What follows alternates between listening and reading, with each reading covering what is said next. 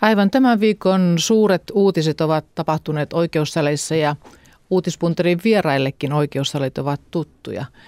Asianajaja Heikki Lampela, oletteko te istunut käräjiä tällä viikolla? Tällä, tällä viikolla en ole istunut käräjiä.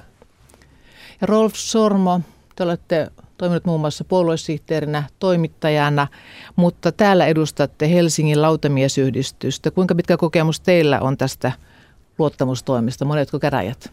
Tämä on kolmas kausi, eli kolme kertaa neljä vuotta ja taitaa olla iän puolesta viimeinen kausi. Ja tässä on minusta mielenkiintoista se, että kun on yli 40 vuotta toiminut politiikassa mukana ollut aikoinaan Veikko Vennamon ryhmäsihteerinä, niin kirjoittelemassa kansanedustajalakiesityksiä ja nyt seuraa niitä, että miten nämä voimassa olevat lait toimii. Niin. Puhutaan ensin tästä Norjan tapauksesta. Jos Anders Bering Breivikin oikeudenkäynti jostain syystä käytäisiin Suomessa, niin voisi arvata, että hänen puolustusasianajajanaan olisi Heikki Lampela. No onneksi näin tätä oikeudenkäyntiä ei täällä Suomessa tarvitse käydä, mutta Heikki Lampela, voisitteko itse olla Breivikin puolustusasianajaja tai hänen kaltaisensa asianajaja?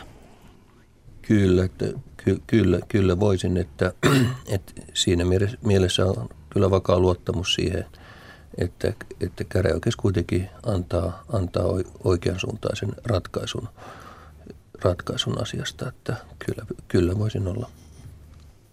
Te olette puolustanut monia murhaajia, monia tunnettuja rikollisia, moottoripyöräkerhon johtajia, lääkesarjamurhaajia ja niin edelleen. Millä perusteilla te nämä asiakkaat valitsette? Niin, se lähtee siitä, että asiakkaat soittavat minulle ja, ja sitten toimistossa on kaiken kaikkiaan neljä lakimiestä ja lähinnä otetaan sellaisia juttuja, mitkä käsitellään käräjäoikeudessa, eli oikeudessa esiintymisiä lähinnä. No mutta mistä se maine ja meritti muodostuu? Raskaasta rikoksesta hankitte syytetylle mahdollisimman lievän tuomion, niinkö? Se nyt koostuu siitä, että pyritään saada, saamaan oikeudenmukainen ratkaisu siitä, että nyt ei ole tavoitteena mitään niin sanotusti väärää tuomiota hakea, vaan että se tuomio vastaa sitä, mitä henkilö on tehty tehnyt, ettei lueta syyksi enemmälti kuin on tehnyt. No maanantaina televisiosta alkoi suora lähetys Oslon käräjäoikeudesta. Katsoitteko tätä? Sormo? En, en katsonut sitä, sitä koska niin miele, mielestäni tuota, niin siellä, siellä tulee asioita, mistä ei välttämättä tarvitsisi niin kuin julkisesti käsitellä. Minusta tuolta voitu ainakin pääosin käsitellä niin kuin suljetuin ovi, mutta sitten kyllä uutisoida siitä, että mitä siellä on esiin tullut, mutta ei, ei suorana lähetyksenä. Entä Lampila, minkälaisia tunteita? Olen samaa mieltä kuin Sormo äsken lausui, eli jos henkilö ostaa mediatilaa surmaamalla kymmeniä ihmisiä, niin hän saa käsittämätön kärsimysnäytelmä niille omaisille, että sitten annetaan se mediatila mistä on maksettu kova hinta. Niin, tästä oikeudenkäynnistä oltiin kahta mieltä. Toista mielestä tämä Breivik sai mitä halusi, että kun hänet päästettiin tunniksi esitelmöimään tästä ajatusmaailmastaan. Oikeus antoi syytetylle liikaa vapautta. Toista mielestä taas oikeudella ja kansallakin on, on oikeus saada tietää. Te olette sitä mieltä, että tämä puheenvuoro oli ehkä liikaa. Niin kyllä se oli siinä mielessä ehkä – ehkä liikaa, että tuota niin, kun ensin katsotaan, että ei hän olisi viety mielentilatutkimuksen perusteella ollenkaan oikeuteen ja hän on sitten vaatimalla vaatinut sitä, että pitää sinne päästä, niin silloin siitä, se tekee asian niin kuin julkiseksi ja hän pääsee sitten esittelemään mielipiteitä, mitkä saattaa, saattaa joissain toisissa niin kuin rupeaa siellä korviväylissä hiertää niin kuin samaan suuntaan. Niin, sinä, sinänsähän tuomioistumissa pitää antaa puheenvuoro, ettei siihen asiaan siis sinänsä mitään huomauttamista, mutta se, että miltä osin ajetaan sitä julkisuudessa, se on asia toinen. Toisen päivän istunto keskeytyi, kun kävi ilmi, että yksi lautemiehestä oli nettitekstissä pitää nyt kuolemantuomiota oikeana rangaistuksena Breivikille ja tämä lautamies erotettiin tehtävästään, koska Norjan lain mukaan tuomarina tai lautamiehenä ei voi olla henkilö, joka toiminnallaan asettaa tuomioistuimen puolueettomuuden kyseenalaiseksi. Rolf Sormo, olisiko se näin Su- Suomessakin käynyt? Kyllä se on, ei tota, etukäteen voi päättää tuomiosta ja sitten vasta kuulla syytä. Kyllä pitää sitten syyt selvittää ja selkeä vetää johtopäätökset siitä, että miten, minkälainen tuomio voidaan antaa. Mutta tässä Breivikin tapauksessakin monilla varmaan on vahvoja tunteita. Mitenkä te kumpikin oikeusalissa suodatatte ne omat antipatiat ja sympatiat pois?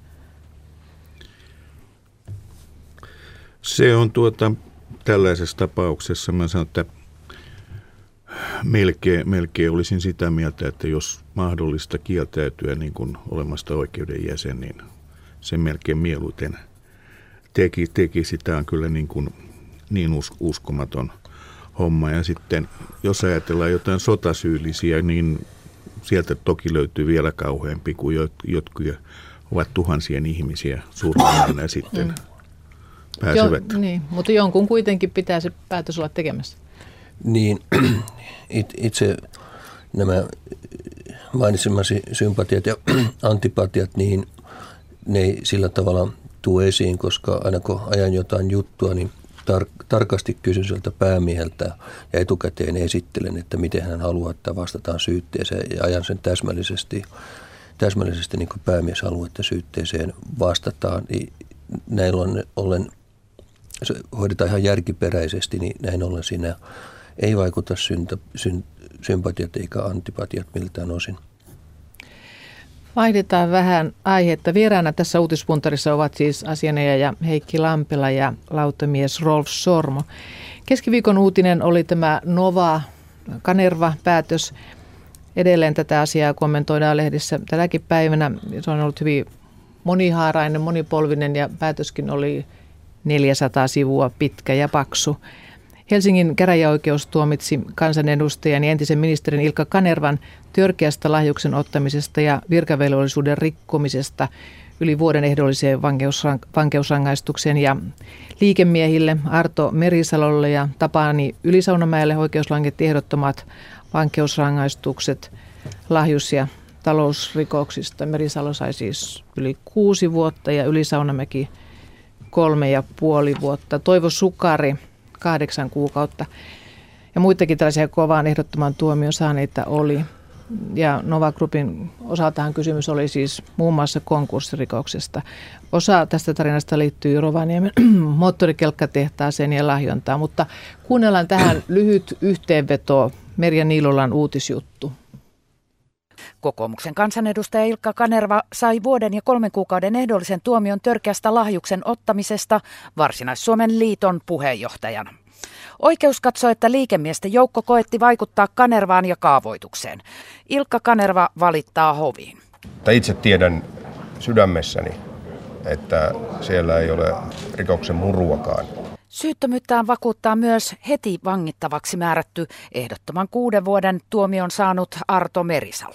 On varmaan niin kuin tarve saada kasvot, kasvot kaikille tälle 2008 talousromahdukselle ja, ja, ja tälle vaalirahakuviolle. Ja Oikeudenkäynti on todella poikkeuksellinen.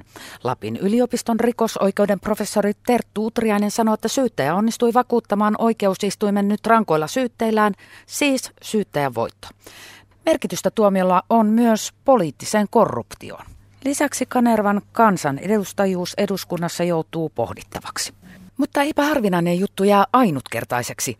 Ensinnäkin hovioikeudessa tavataan taas tässä jutussa. Mutta syksyllä koitellaan keskustaa. Keskustalainen nuorisosäätiö jakoi vaalitukea muun muassa niin, että kansanedustaja Antti Kaikkosta syytetään jakaneen tukea itse itselleen. Koko entinen hallitus on tuomiolla. Tuomiolle joutuu myös entinen keskustan kansanedustaja Jukka Vihriälä syytettynä törkeän lahjuksen ottamisesta. Oikeuteen on menossa myös demaritaustainen urheiluopistosäätiö vaalituen jakamisesta vastoin omia sääntöjään. Niin, ensireaktio monilla oli, että olipa kovat tuomiot. Mikä ensivaikutelma teillä oli, Lampela? Niin, niin kun tunnet tätä juttua paremmin ja sitä hoitaa toiset asianajat, niin en lähde enemmälti ottaa kantaa muuta kuin, että kun tunnen tämän Merisalon ja Kanervan, tunnen nämä molemmat kaverit henkilökohtaisesti, ovat erittäin miellyttäviä kavereita, niin harmittaa suunnattomasti, että heille nyt kävi valitettavasti näin. Entäs mitä ajattelee Sormo? Minun mielestä näissä asioissa tuota, olisi pitänyt, niin sordin on olla päällä jo paljon aikaisemmin ja minusta nuo tuomiot eivät olleet mitenkään kauhean suuria, vaan linjassa sen mukaan, mitä näistä pitääkin tulla. Toivon, että tällainen lahjontajuttu tuota, niin tässä yhteiskunnassa vähenee näiden tuomioiden kerran. Niin, miten näitä tuomioita sitten voi vertailla ja rinnastaa? Monen mielestä Merisalon kuusi vuotta on paljon verrattuna henkirikokseen. On, onko tällä tuomilla jokin yleinen tämmöinen yhteiskunnallinen ja moraalinen viesti? No Merisalolla on se, että hänellä on aikaisempia tuomioita, niin silloin se ilman muuta selvää, että aikaisempi, aikaisemmat tuomiot vaikuttaa. Merisalo itse tuossa sanoi, että vaaliraha-asiaan tarvittiin syyllinen kasvot. Minkälaiselta tämä perustelu kuulosti?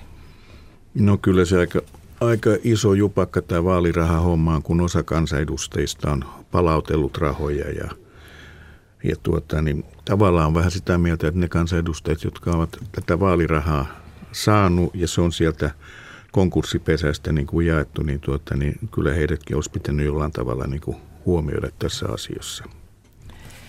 Rolf Sormo, te olette kahdeksan vuotta istunut Helsingin kaupunkisuunnittelulautakunnassa. Minkälainen kokemus teillä on sieltä? Yritetäänkö vaikuttaa esimerkiksi kaava-asioissa päättäjiin? Mm, kyllä kaava-asioissa yritetään päättää, mutta siellä on sitten, sitten siihen aikaan kahden suurimman puolueen edustajat oli niin, että toisella oli elanto hakaa ja toisella oli satointressi olemassa, niin tuota, ja siihen aikaan puhuttiin sitä, että nämä kaava-asiat niin tuota, niin jaetaan 50-50 periaatteella, että sulle ja mulle. Se, että tuota, niin Helsingissä ei ole kiinni jäänyt toisin kuin Vantaalla, niin kaavoitusasioista on tullut tuomioitakin, niin on se, että Helsingissä tämä jääviyskysymys katsotaan hyvin tarkalleen että siinä mennään oven, oven ulkopuolelle ja pysytään siellä ja päästetään varamies paikalle ja varamies sellaisena, joka ei asian siinä käsittelyvaiheessa on jäävitön, mutta sitten kun asia etenee, kaava valmistuu, niin voi olla, että sillä, sillä tiedolla hän olisi voinut olla jäävi.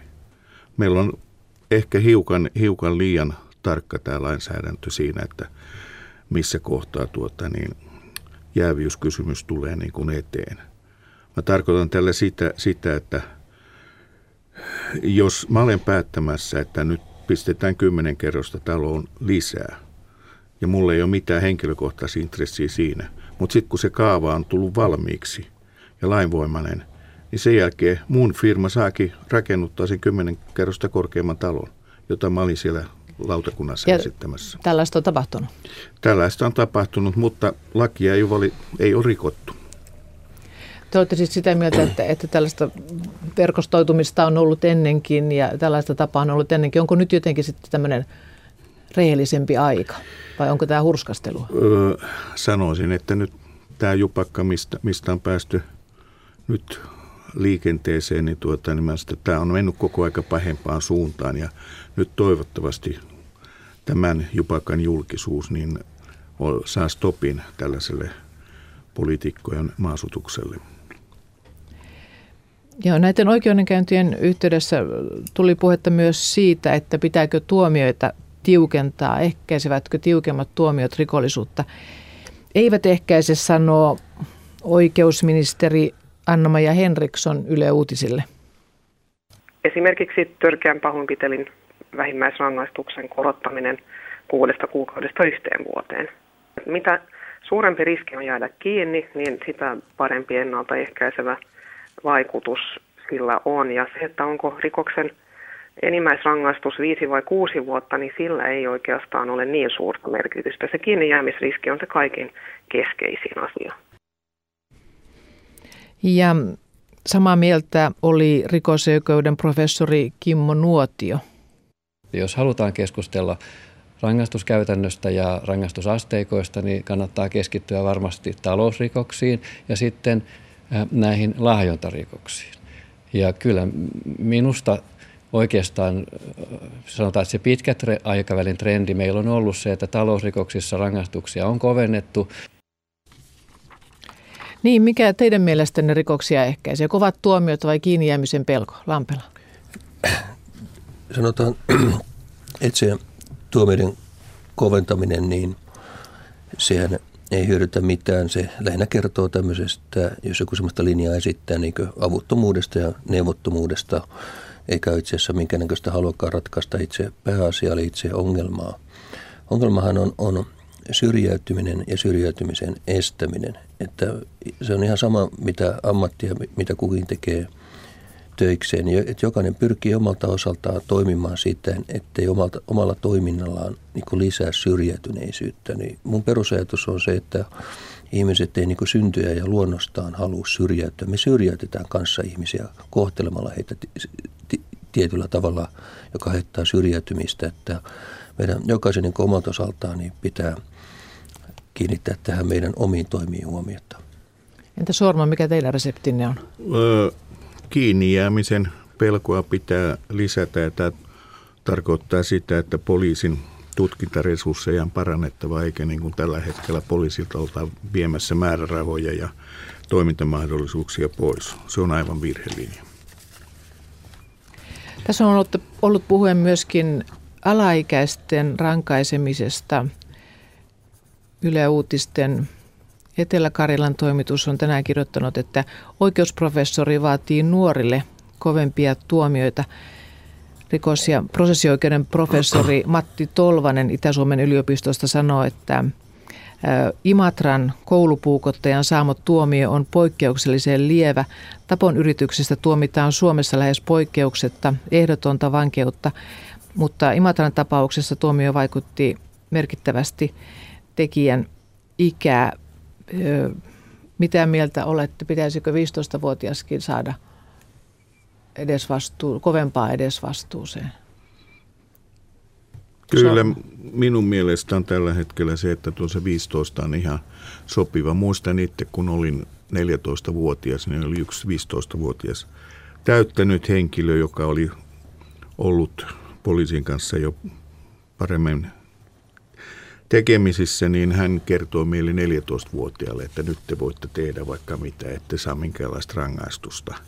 Mutta sitä hän ei kertonut, että taloudellinen vastuu on alle 15-vuotiailla myös olemassa ja minusta se on riittävä. Ei, muuten me joudutaan jatkuvasti alentamaan, sitten jo, jopa yksivuotiaat voisi olla niin kuin mm. syytteessä ja se, jossain se rajan pitää kulkea. Mm. Entäs Lampela?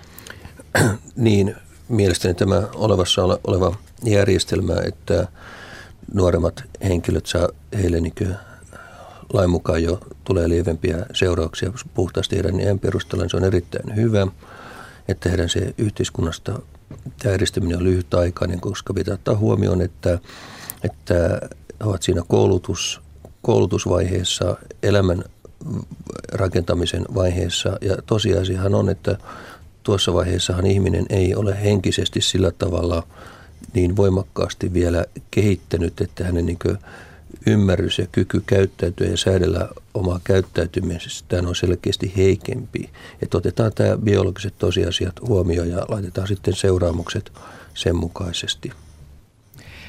Yhden sanan vastausta vielä pyytäisin. Minkälaisen arvion antaisitte lehdille, kun te tulette oikeussalista ja seuraavana päivänä luette lehtiä – selostetaan jotain prosessia, niin onko, onko paljon huomautettavaa?